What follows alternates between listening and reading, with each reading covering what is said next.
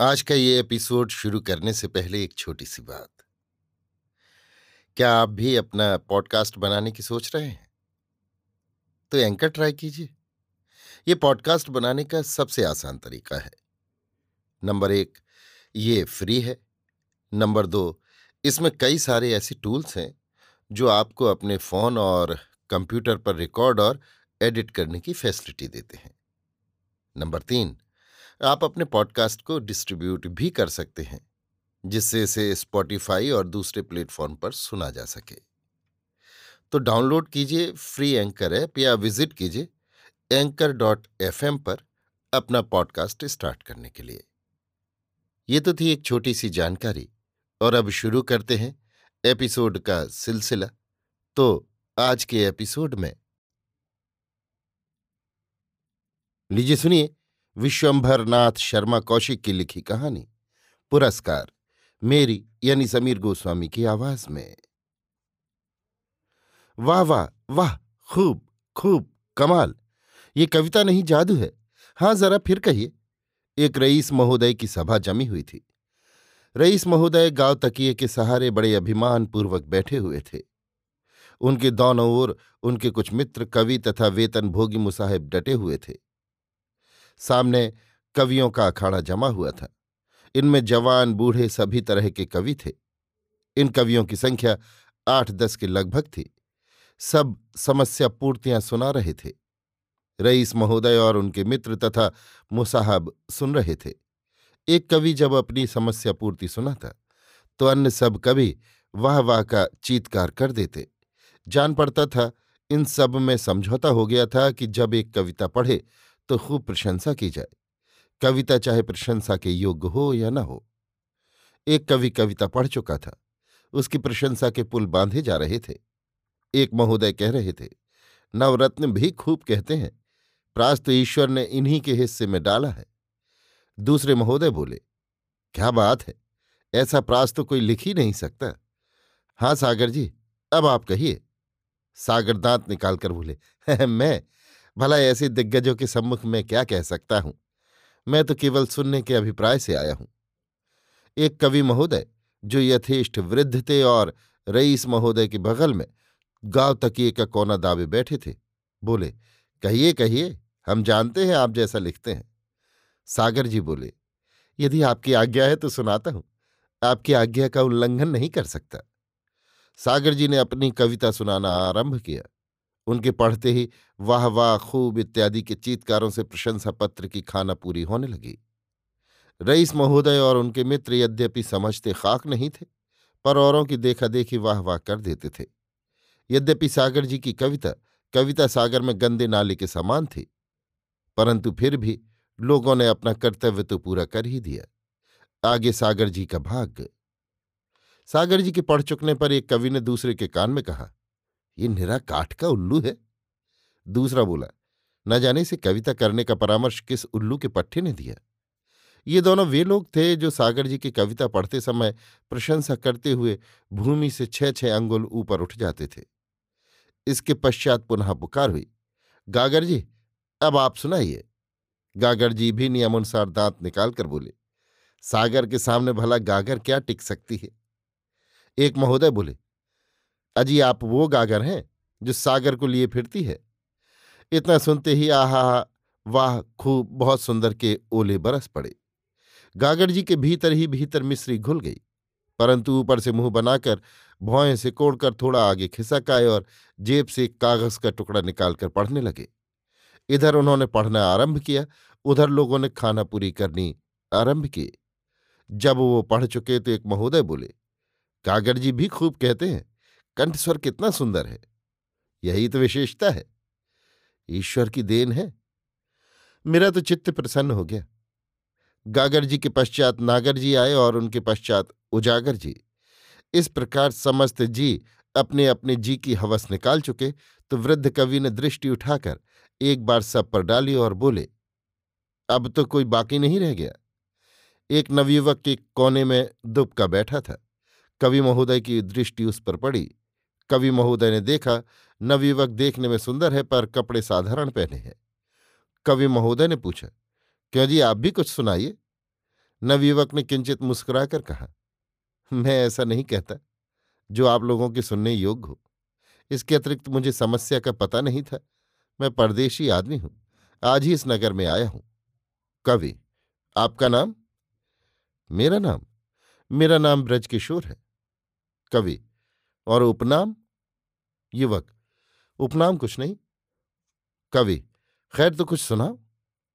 युवक, क्या सुनाओ कवि, अपनी कोई पुरानी रचना सुनाओ। युवक, आपकी समस्या पर मैंने यहीं बैठे बैठे कवित्व बना डाला है, कहिए तो सुना दो। कवि, वाह, अवश्य सुनाओ युवक ने कहना आरंभ किया जुरे हैं श्रीमान की सभा में कवि वृंद आज चटक मटक कर हाँक रहे दून की। पिंगल ना जाने कछु कविता ना पहचाने, ठूस ठांस करे है। फिकर नॉन चून की। युवक इतना ही कह पाया था कि लोगों ने खामोश, चुप रहो, बैठ जाओ इत्यादि कहकर युवक को चुप कर दिया। युवक ने देखा कि अब यहाँ ठहरना ठीक नहीं। अतः वो शीघ्रतापूर्वक वहाँ से निकलकर बाहर आ गया और एक ओर चल दिया। युवक के चले जाने के पश्चात रईस महोदय ने कहा, आप लोगों ने उसे भगा दिया? उसकी पूरी कविता भी ना सुनी? वृद्ध कवि बोले श्रीमान, वो कविता थी। न जाने क्या बेहुदा बक रहा था। गागर जी महाराज बोले, उसे कुछ आता जाता था?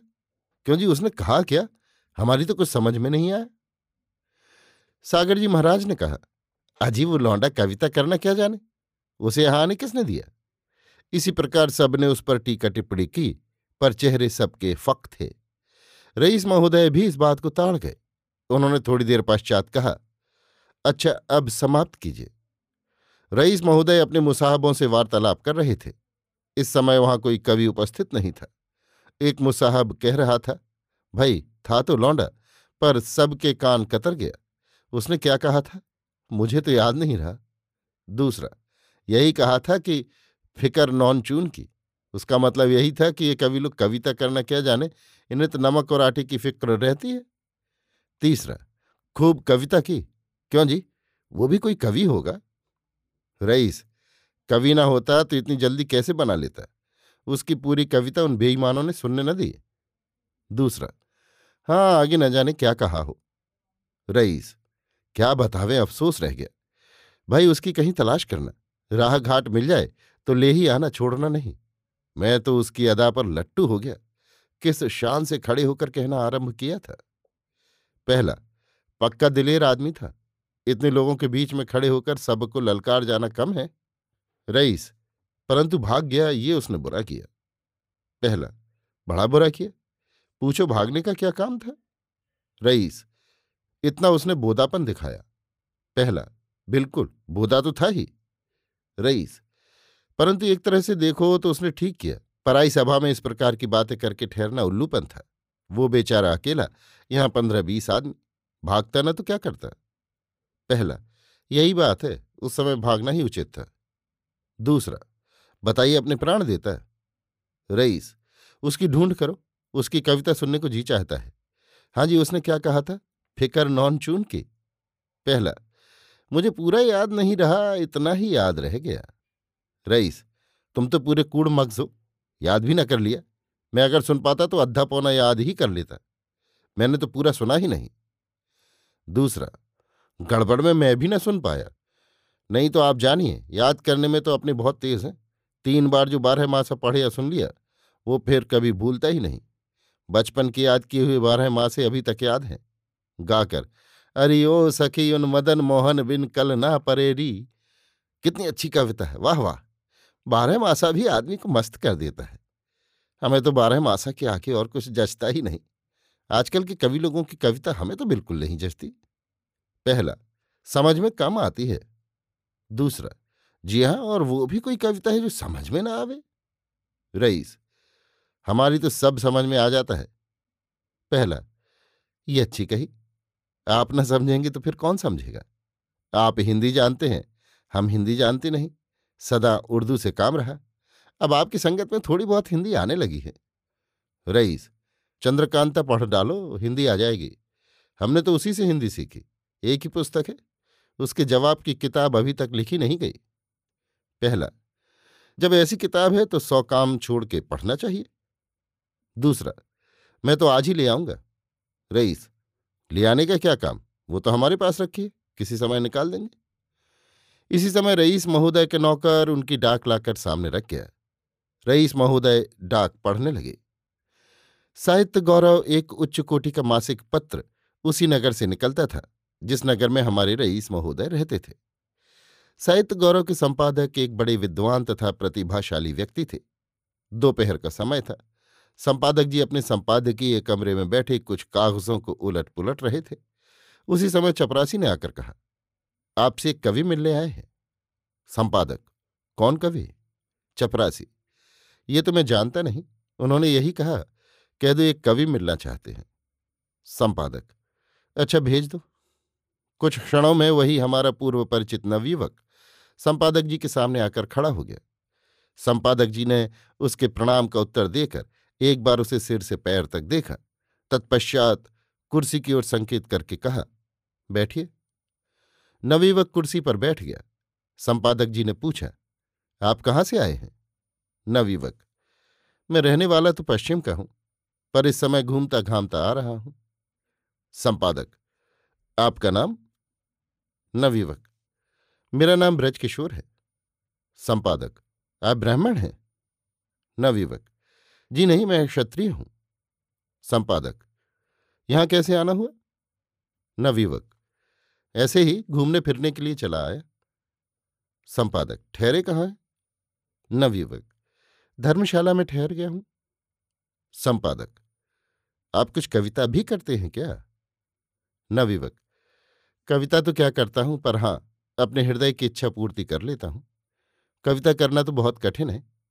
एक छोटी सी तुकबंदी आपके लिए लिखकर लाया हूँ। यदि उचित समझिए तो पत्र में प्रकाशित कर दीजिएगा। संपादक, लाइए देखो। ब्रजकिशोर ने कविता जेब से निकालकर संपादक जी के हाथों में दे दी। संपादक जी ने कविता को ध्यानपूर्वक देखा और कहा, कविता तो बहुत सुंदर है। ब्रजकिशोर, सुंदर तो क्या है? संपादक जी। नहीं, बहुत अच्छी कविता है। मैं इसे इसी अंक में दिए देता हूँ। ब्रजकिशोर, धन्यवाद। संपादक, आप लिखा कीजिए, मैं आपकी कविताएँ सहर्ष तथा साधन्यवाद अपने पत्र में प्रकाशित किया करूँगा। ब्रजकिशोर, ये आपकी दया है, मैं अवश्य लिखूँगा। संपादक, और मेरे योग्य कोई सेवा? ब्रजकिशोर, इस नगर में कोई कवि हो तो उनका पता बता दीजिए। मैं यहाँ के कवियों से मिलना चाहता हूँ। संपादक, वैसे तो यहाँ कई कवि हैं, पर वे कवि नहीं, तुक्कड़ हैं। तुकबंदियाँ करके अपढ़ कुपढ़ रईसों को सुनाते हैं और कुछ ले मरते हैं। हाँ एक कवि हैं, वो निसंदेह अच्छे कवि कहे जा सकते हैं। ब्रजकिशोर, वो कहाँ रहते हैं? संपादक जी ने पता बता दिया। इसके पश्चात बोले, यदि कुछ पैदा करना चाहो तो यहाँ चतुर सिंह नाम के एक रईस हैं। वो भी क्षत्रिय हैं। उन्हें कविता सुनने का शौक है। वो कवियों का आदर सत्कार करते हैं। उनसे मिल लीजिए। ब्रजकिशोर जिस दिन मैं यहाँ आया हूँ, उस दिन घूमता घामता घटनावश एक रईस के यहाँ गया था। वहाँ कुछ कवि जमा थे। संपादक, किस मोहल्ले में? ब्रजकिशोर ने पता बताया। संपादक, वही चतुर सिंह हैं। आप उनसे अवश्य मिलिए। पढ़े लिखे तो अधिक नहीं हैं, पर बड़े उत्साही तथा गुणग्राहक हैं। आदमी की कदर करना जानते हैं। ब्रजकिशोर, मैं उनसे मिलता तो अवश्य, पर उस दिन मुझसे एक ऐसी हरकत हो गई, जिसके कारण मैं उनके यहाँ जाते शर्माता हूँ। संपादक, क्यों? क्या हुआ? ब्रजकिशोर, बात यह है कि उस दिन उनके यहाँ जो कवि जमा थे, उनकी कविता मैंने सुनी। वो कविता क्या कविता की हत्या थी? इस पर मैंने क्रोध में आकर एक कवित्व बनाया, जिसमें उनकी असलियत का कुछ वर्णन किया था। रईस के बगल में एक वृद्ध कवि बैठे थे। उनके कहने से मैंने वही कवित्व सुनाया। कवित्व पूरा भी न होने पाया था कि अन्य कवि लोग चिल्लपौ मचाने लगे। अतएव मैंने वहाँ ठहरना उचित नहीं समझा और वहाँ से खिसक आया। ऐसी दशा में अब वहाँ जाते संकोच मालूम होता है। संभव है ठाकुर साहब रुष्ट हो गए हों। इसके अतिरिक्त मुझसे खुशामद हो नहीं सकती। मैं तो स्पष्ट कहता हूँ, चाहे अच्छी लगे या बुरी। और ये रईस लोग खुशामद के अभ्यस्त होते हैं। संपादक हाँ ये कथन आपका यथार्थ है, पर जहाँ तक मैं चतुर सिंह को जानता हूँ, उसके बल पर मैं ये कहता हूँ कि वो आपसे रुष्ट कदापि नहीं हुए होंगे। ठाकुर साहब बड़े समझदार तथा उदार हृदय हैं। यदि आप उन्हें गालियाँ भी दें और वो ये समझ लें कि आप उनको गालियाँ देने में कुछ अनुचित कार्य नहीं कर रहे हैं तो वो आपसे कभी रुष्ट नहीं होंगे। ब्रजकिशोर हाँ यदि वो बात हो तो मैं उनसे भेंट करने का साहस कर सकता हूँ। संपादक, आप अवश्य जाइए। यदि आपको इस प्रकार जाने में कुछ संकोच हो तो मैं एक पत्र दे दूँ। ब्रजकिशोर यदि ऐसा हो जाए तो अत्युत्तम हो। संपादक जी ने उसी समय ठाकुर साहब के नाम एक पत्र लिखकर ब्रजकिशोर को दे दिया। ठाकुर चतुर सिंह अपनी बैठक में बैठे हुए थे। उनके पास वृद्ध कवि भी बैठे हुए थे। उसी समय उनके एक दास ने आकर कहा, आपसे एक आदमी मिलने आए हैं, अपने को कवि बताते हैं। ठाकुर साहब ने नौकर से कहा, उन्हें ले आओ। थोड़ी देर में ब्रज किशोर ठाकुर के सामने आए। उन्हें देखते ही ठाकुर साहब के मुख पर प्रसन्नता की लाली दौड़ गई। उधर कवि महोदय की भ्रकुटी चढ़ गई। ब्रजकिशोर ने पहले उनके हाथ में संपादक जी का पत्र दिया। ठाकुर साहब ने कवि महोदय से पत्र पढ़वाया। पत्र में ब्रजकिशोर की प्रशंसा लिखने के पश्चात संपादक महाशय ने ठाकुर साहब से प्रार्थना की थी कि ब्रजकिशोर की कविता सुने और अपनी गुणग्राहकता का परिचय दें। पत्र सुनकर ठाकुर साहब ने कहा, आप तो उस दिन ऐसे गायब हुए कि पता ही न लगा। ब्रजकिशोर, क्या कहूँ श्रीमान, उस दिन मैंने कुछ ऐसी बात कही थी जो यहाँ उन लोगों को, जो उस समय उपस्थित थे, बुरी लगी। उन सबको क्रुद्ध देखकर मैंने उस समय टल जाना ही उचित समझा। ठाकुर साहब, मेरे होते हुए वे आपका कुछ बिगाड़ नहीं सकते थे। ब्रजकिशोर, ये ठीक है, पर मैं क्या जानता था कि श्रीमान इतने उदार हैं। कवि महोदय बोल उठे, उस दिन आपने बुरा ही किया था। ब्रजकिशोर हाँ सत्य बोलना भी कभी कभी बुरा हो जाता है। ये सुनकर कवि महोदय चुप हो गए। ठाकुर साहब बोले तो कुछ सुनाइए? ब्रजकिशोर हाँ सुनिए। इतना कहकर ब्रजकिशोर ने अनेक उत्तम रचनाएँ सुनाई। ठाकुर साहब यद्यपि कविताएँ भली भांति नहीं समझे, पर तारीफ़ करने लगे। कवि महोदय ने भी प्रशंसा की। ब्रजकिशोर भी समझ गए कि ठाकुर साहब में कविता समझने की योग्यता तनिक भी नहीं है। इससे उन्हें दुख हुआ और साथ ही निराशा भी हुई। ठाकुर साहब बोले, और कुछ सुनाइए? ब्रजकिशोर, क्या सुनाओ ठाकुर साहब हाँ खूब याद आया। आपने उस दिन जो कविता पढ़नी आरंभ की थी, वो तो पूरी सुना दीजिए। ब्रजकिशोर, वो आप सुनकर क्या कीजिएगा? वो तो कवियों के लिए थी। ठाकुर साहब, वही कविता मैं सुनना चाहता हूँ। ब्रजकिशोर, वो तो मैं सुनाऊँगा नहीं। यदि आप सुनना ही चाहते हैं तो उसी ढंग की दूसरी कविता सुना सकता हूँ, जो आप ही के सुनने योग्य है। ठाकुर साहब अच्छा वही सुनाइए। ब्रजकिशोर, सुनिए। कविता को सुनेबो श्रीमानन को ज्यो कपि को अदरख खवाइबो, नीति बताइबो है मनोमूढ़ को कायर को रणभूमि पठाइबो, दीप दिखाइबो है मनोसूर को पंगु को है मनोनृत्य सिखाइबो, गाइबो ज्यो बहिरे के समक्ष है, भैंस के आगे है बीन बजाइबो। ये कविता सुनते ही ठाकुर चतुर सिंह सन्नाटे में आ गए।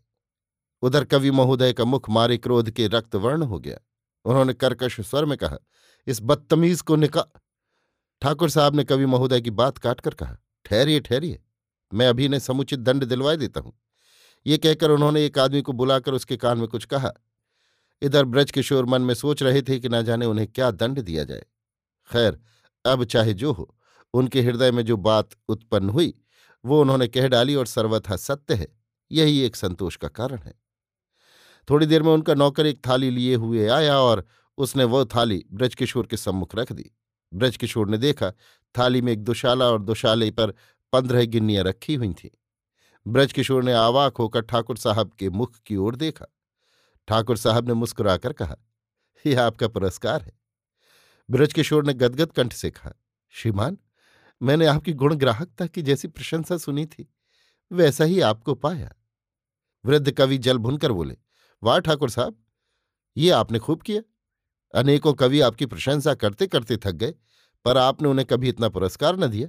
इस छोकरे को जिसने आपका अपमान किया, आपने इतना बड़ा पुरस्कार दिया। वाह वाह, अच्छी गुणग्राहकता दिखाई। ठाकुर साहब बोले, वो सब झूठी प्रशंसा थी, और ये सच्ची बात कही गई है। ये पुरस्कार इतनी निर्भीकता और सत्य बोलने का है। मैं चाहे कविता का मर्म ना समझ सकूँ, पर इतना अवश्य समझता हूँ कि अच्छा कवि वही हो सकता है जो निर्भीक और सत्य बोलने वाला हो। खुशामदी और चापलूस कभी अच्छे कवि नहीं हो सकते। ठाकुर साहब का ये उत्तर सुनकर वृद्ध कवि ने लज्जित होकर सिर झुका लिया। अभी आप सुन रहे थे विश्वंभरनाथ शर्मा कौशिक की लिखी कहानी, पुरस्कार, मेरी, यानी समीर गोस्वामी की आवाज़ में।